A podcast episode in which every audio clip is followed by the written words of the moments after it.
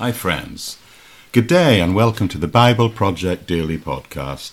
And the project is for us to work together through the entire Bible, chapter by chapter, verse by verse. Transforming lives one at a time by bringing people within the orbit of the gospel and making the study of the Bible, not just the reading of it, but the in depth study of it part of the rhythm of our daily lives. And we're doing this together at whatever pace suits you and over however long it takes to do this. So I'm so thankful that you've decided to join me today. And if you're here for the first time, then why not just consider clicking on that subscribe button and then you'll never miss another single episode. And you're very welcome to just go back to the beginning and carry on at whatever pace that suits you. So please do hang on at the end of the podcast and I'll update you all on ways in which you can access other free teaching resources, even some more structured discipleship type courses, always free, always freely available, always copyright free, and in the public domain. So, with that all said, we'll pick up where we left off yesterday.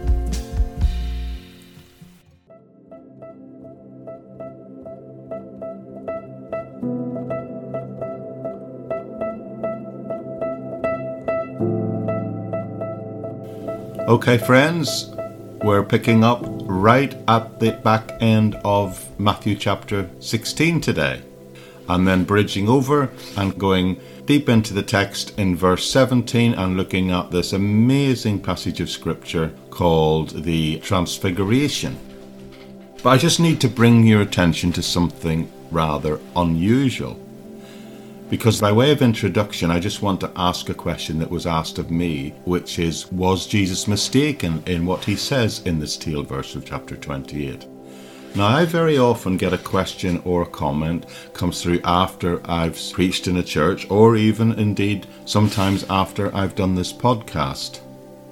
After I've given a podcast message, sometimes people do reach out on social media and sometimes show their appreciation and sometimes just ask a question. But this week, something unusual happened. Someone asked me a question before I actually even preached on 16, verse 28. So they asked me a question some weeks ago about a message I haven't even given yet. Someone reached out and asked for an explanation of the next verse.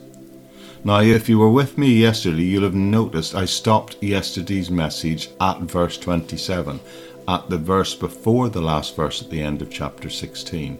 And it is the next verse that prompted the question Did Jesus get it wrong here? So I'll just read that final verse for you of chapter 16, verse 28 where Jesus says, Assuredly I say to you, there are some standing here who shall not taste death until they see the Son of Man coming in his kingdom. So, what do you think it means when he says that there are some standing here that are not going to taste death until they see his kingdom? Because that doesn't appear to happen, does it? I mean, all the apostles who had heard him on this occasion, they will all be seen to die, and he still will not have come back yet, and even so to this day. So, the question that we need to ask, and that was asked of me, is what's going on here? Was Jesus mistaken? I want you to know that this is a bit of a quandary for some people when they come to approaching this passage. As a matter of fact, it's not the only problem with this passage. So, what I'm just going to do, I'm going to carry on reading the text of what we're covering today as we bridge the two chapters, and then we'll come back as usual and examine it verse by verse over the next I think it'll take us two days actually to do this passage. So, having read 1628, where he said what he said about them not tasting death until they see the Son of Man coming in his kingdom, it continues in the next chapter. Now, after six days, Jesus took Peter, James, and John, his brother, and led them up on a high mountain by themselves. And he was transfigured before them. His face shone like the sun, and his clothes became as white as the light. And behold, Moses and Elijah appeared to him, talking with him. Then Peter answered and said to Jesus, Lord, it is good for us to be here. If you wish, let us make here three tabernacles one for you, one for Moses, and one for Elijah. And while he was speaking, behold, a bright cloud overshadowed them, and suddenly a voice came out of the cloud, saying, This is my beloved Son, in whom I am well pleased. Hear him. And when the disciples heard it, they fell on their faces and were greatly afraid. But Jesus came and touched them, and said, Arise, do not be afraid. And when they lifted up their eyes, they saw no one but Jesus only. Now, as they came down from the mountain, Jesus commanded them, saying, Tell the vision to no one until the Son of Man is risen from the dead. And his disciples asked him, saying, Why then do the scribes say that Elijah must come first? Jesus answered and said to them, Indeed, Elijah is coming first and will restore all things. But I say to you that Elijah has come already, and that they did not know him but did to him whatever they wished. Likewise, the Son of Man is also about to suffer at their hands. Then the disciples understood that he spoke to them of John the Baptist. So there's a second problem right away in this passage, in that the Old Testament, namely in the book of Malachi, had predicted that Elijah would come before the Messiah came. And one of the objections to Jesus being the Messiah amongst some Jews at that time was that Elijah had not yet come. So therefore there was a problem, certainly a possible problem to the scribes of Jesus' day. He could not, for some, be the Messiah based on this Old Testament passage. Now this is one of the two difficulties that I'd like to address as we move forward through these verses that I'd like to isolate those problems and address them. And in the process, there's some other helpful evidences that are presented that prove Jesus is who he said he is. So let's go back to Matthew chapter 16, 28 and just look at it again. And as I pointed out, Jesus says to them that some of them standing there will not taste death until they see the Son of Man coming in his kingdom. Now, within that verse, there is this little expression, taste death. Now, that's obviously just a metaphor for dying.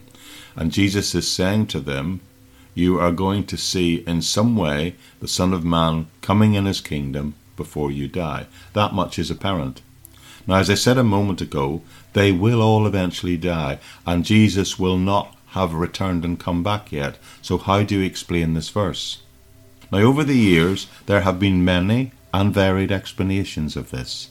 I've heard people say he was talking about the resurrection, and they say these guys they saw him in the resurrection, so that's the problem solved. Others say it's talking about the ascension. Now I don't quite know how the ascension fits in here with the coming of the kingdom on earth, but that's what some conclude. And others say it's referring to Pentecost when we see the Holy Spirit. That's another explanation. And a further one is saying it's actually a reference to the destruction of Jerusalem. Now, I don't quite really understand how they make that fit. And then, of course, there are others, quite an increasing voice in these days, who just say Jesus got this wrong, he just made a mistake. So that's the problem. What is the answer? How do you explain Matthew 16, verse 28, and Jesus did it wrong? Well, I'd, I'd just like to say it. I am fully convinced by the argument among those who believe that the answer begins with understanding that there's no chapter break in the original text. It then becomes very simple and straightforward. For us today, when we approach this passage, it appears that chapter 16 ends and then chapter 17 begins. And that, of course, plants in our mind the idea that this is a whole new discussion and a new series of events that are taking place. And I think that that's unfortunate on this occasion. Now, as you've heard me say before, the chapter breaks in the Bible were not put there originally. They were put in there, well, actually over a thousand years later. The New Testament process began around 1222 by someone called Archbishop Stephen Langton, and the Old Testament that was done even later by a Jewish rabbi around 1448. And in fact, although the chapter breaks were put in, the creating of the verses wasn't completed in both the Old and the New Testament to around about 1555. So these chapters and verses were added years and years later, and they were added by man, not God. Now, overall, I think the chapter and the verse breaks and divisions have been helpful, particularly to the modern mind, but we've got to recognize that they have their limitations. As a matter of fact, one professor writing on the interpreting the Bible said this, and I quote, Chapter divisions sometimes artificially obscure the continuity of thought contained in the passage. End of quote. And I believe that that is absolutely right on occasion. There are some on the extremes who say the chapter breaks were put in by the devil. But I think that is completely an overreaction. But I do agree that the chapter breaks sometimes obscure what's going on instead of adding clarity, which I'm sure was the motivation of the people who did it. For example, probably the most criticized one is the chapter break between Romans 6 and 7, and this is often quoted as being at least unhelpful, if not worse than that. But I do agree that there are many times chapter breaks come at a time where they actually create a division in the mind of the reader, which can sometimes obscure the plain truth, hide the plain meaning, and I think that is the case in point here. And many theologians recently who approach these texts in the original form, in the original language, tend to have that view. You see, if you read chapter 16, verse 28 and stop, then there does appear to be a problem. But if you just keep reading straight through into chapter 17 and beyond, then I think things do become clearer. So let's do that now. I think I'll just go back and read 1628 again and then read straight into it. Assuredly I say to you, there are some standing here who shall not taste death until they see the Son of Man coming in his kingdom. Then after six days Jesus took Peter, James, and John his brother, and led them up to a high mountain by themselves. And he was transfigured before them. His face shone like the sun, and his clothes became white as the light. Now Matthew marks out the fact that what he's about to say is six days after what he just said. So he's, he's already clearly linking these two passages together. One is a bridge into the other. So, on one level, that seems an appropriate place to put a chapter break. It does create a bit of a chasm in the line of thought and thinking. Matthew goes then on to say that Jesus took Peter and James and John and he leads them up a high mountain, and then this amazing thing takes place. Now, this is a very famous passage, and it's commonly referred to as the Transfiguration. So Jesus takes them up on a high mountain and he is literally transfigured before them. Matthew tries to describe what happens in pictorial language and he says that his face shone like the sun and his clothes became as white as light. In other words, there's a real radiance about his entire person. So, what's going on here? Well, very simply, Jesus is seen to be transformed from being a mere mortal to the glory of his deity, the glory of his Godhead. And the key is he is in his glorified state here. And it was for a time in this glorified state, not a human state, where he meets with these other great figures from Old Testament history. What is being described here is clearly a supernatural event, one where Jesus is transformed before their very eyes. Now, notice that one of the three guys who are present here, one of the three disciples mentioned here, is the one called John. And this, of course, is the John who will later write a book we call the Gospel of John. And in the Gospel of John, he comments on this experience and adds something. And he says in John chapter 1, verse 14, in that amazing opening, he reminds people that he beheld his glory, the glory of the only begotten of the Father, full of grace. So, here in this event called the Transfiguration, Jesus has been transformed into glory. So, what clearly we can see is that what he meant back in the tail end of chapter 16 and verse 28 in the previous verse is that they would see the manifestation of his glory, that the way in which he would appear when he comes fully in his kingdom. So the fulfillment of Matthew 16:28 is this event 6 days later, the transfiguration. Clearly these passages are linked together, closely together. Now I'm going to come back to that in a moment, but I want to move through the passage a little more first and point out that there are some other profound and great truths here that we mustn't overlook. And there are also some rather intriguing extra insights. So, as a first example, let's read on in verse 3, and it tells us that, Behold, Moses and Elijah appeared to them, talking with him. Now, wouldn't you have liked to have been privy to that conversation? Imagine Moses and Elijah appearing with Jesus and the three of them having a conversation. So, what did they talk about? Well, Matthew here doesn't tell us. However, Luke does give us information. When he records the event, he says they were talking about Jesus' death. Now, isn't that interesting? Because this chapter began with them saying, Now, six days after, and the six days after was six days after the conversation that Jesus has had with Peter and his disciples, saying that he would soon be going to Jerusalem and that he would going to suffer there and that he was going to be killed there. Now you may remember that they all at that point thought that Jesus, yes, he was the Messiah, but that he was coming to set up the kingdom. And they seemed to pass over most of the references to the Old Testament to the fact that the Messiah would die. That seemed to fly above their heads. So, just a few verses back, Jesus was trying to impress upon them that he was, in fact, going to die. But that doesn't mean that he's not going to come back and set up the kingdom later. He's just giving them a confirmation that he's going to die first, and that amazing event would in fact occur later.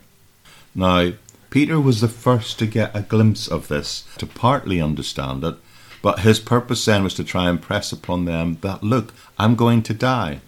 And now, here, it is seen just a few days later, he's up on the mountainside, and who appears with him in a translated, transformed state but Moses and Elijah which demonstrates the fact that they're meeting together and talking together about his death. It's demonstrating that this death of Jesus is what the law and the prophets spoke about. So, what is occurring here and what is going to occur is indeed the fulfillment of everything that has been revealed before. Hear me and hear me well. By seeing Jesus transfigured alongside Moses and the transfigured Elijah, they're all together, as we would say today, singing from the same hymn sheet, testifying to the truth of the events to come. As an add on, I can't read this passage without being reminded by the fact that Moses died and that Elijah was transfigured and they both appear here in this transfiguration event. And this reminds me, well, Paul says in Philippians chapter 3 that we are citizens of heaven and one day we are going to receive a glorified body, just like the body of Jesus, Moses, and Elijah on this day. So here is a little glimpse, a little foretaste of what that will be like. You may have your aches and pains today, friends, but just remember one of these days you're going to get a new body and you're going to live a life not only free of sin, but free of pain on every level. And I think we can all say thank you for that.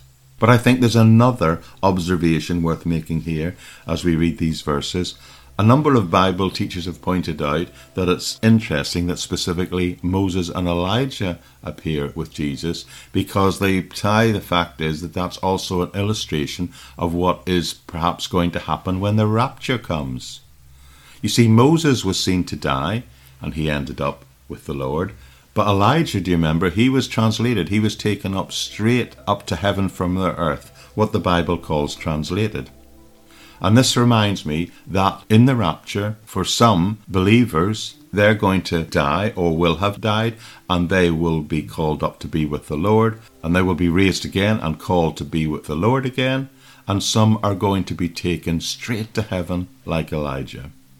So, this is at some level an illustration of what is going to happen at the second coming, or the rapture anyway, when some are already with the Lord and some are going to be directly taken to be with the Lord, translated in an instant. Not surprisingly, perhaps, Peter gets all carried away and all caught up in the excitement in this verse. And we hear him say in verse 4 Then Peter answers them and said to Jesus, Lord, it is good for us to be here. If you wish, let us make three tabernacles one for you, one for Moses, and one for Elijah. Hmm, no, what's that mean? So Peter's saying, This is great, Lord. Let's celebrate. Let's make a tabernacle. So Peter, he sees Moses, he sees Elijah, he sees Jesus. He's all caught up on what's going on and he says, "Stop a minute, stop everything. This is amazing. Let's just stay right here and let's in some way mark this amazing event."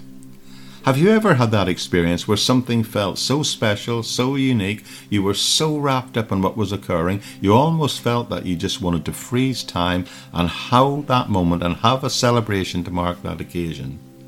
And in a sense, isn't what that do every time when we have a birthday party for someone that we love? So what Peter's doing here, he's saying, look, whoa, whoa, whoa, hold on a minute. This is incredible. Let's build a tabernacle. Let's stay here. I think I can appreciate why he felt that way. I've felt it myself on occasion where something really special is happening.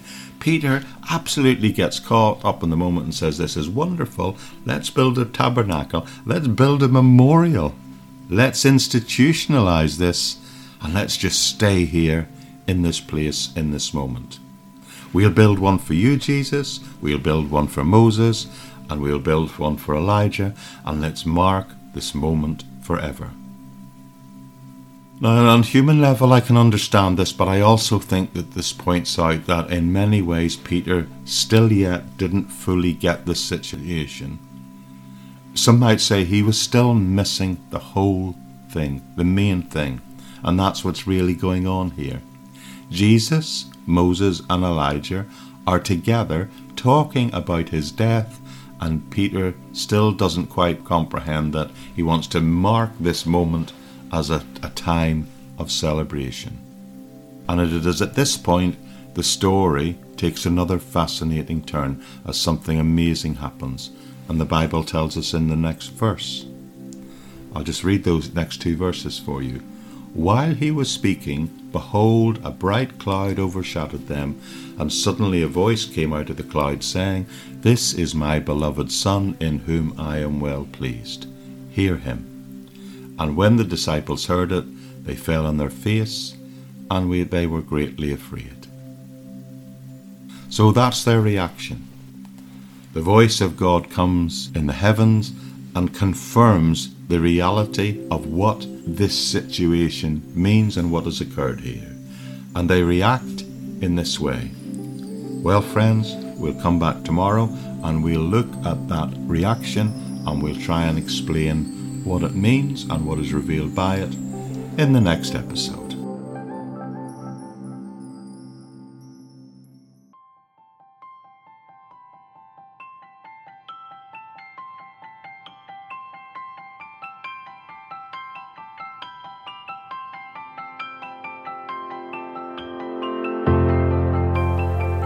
Okay, folks, that's it for today. Hope you found that helpful. Like I said at the beginning, if you're not a regular, then why not click on the subscribe button wherever you get your podcasts from, and you'll never miss another single episode. And let me remind you that there's also links to other ways that you can connect to this ministry and access other free Bible teaching resources by looking at the episode notes page on wherever it is you get your podcast from. If you're not seeing those episode links live in your podcast platform, then just know that this podcast is hosted on the bibleproject.buzzsprout.com and on that place those links will always be active and you'll be able to access discipleship courses and even a free transcript of each and every episode that I've done here. And all of these things are freely available for you to use in whatever way you want. Everything I produce is copyright free and freely available. So, with that said, I do hope you're finding our time together helpful and encouraging and insightful, and I do hope that you will make the decision to make the study of the Bible part of the rhythm of your daily life as well. New episodes posted every week, Monday to Friday. So, with that all said, thank you so much for being here, and I'll see you back here tomorrow, I trust, on the Bible Project Daily Podcast. Bye bye for now.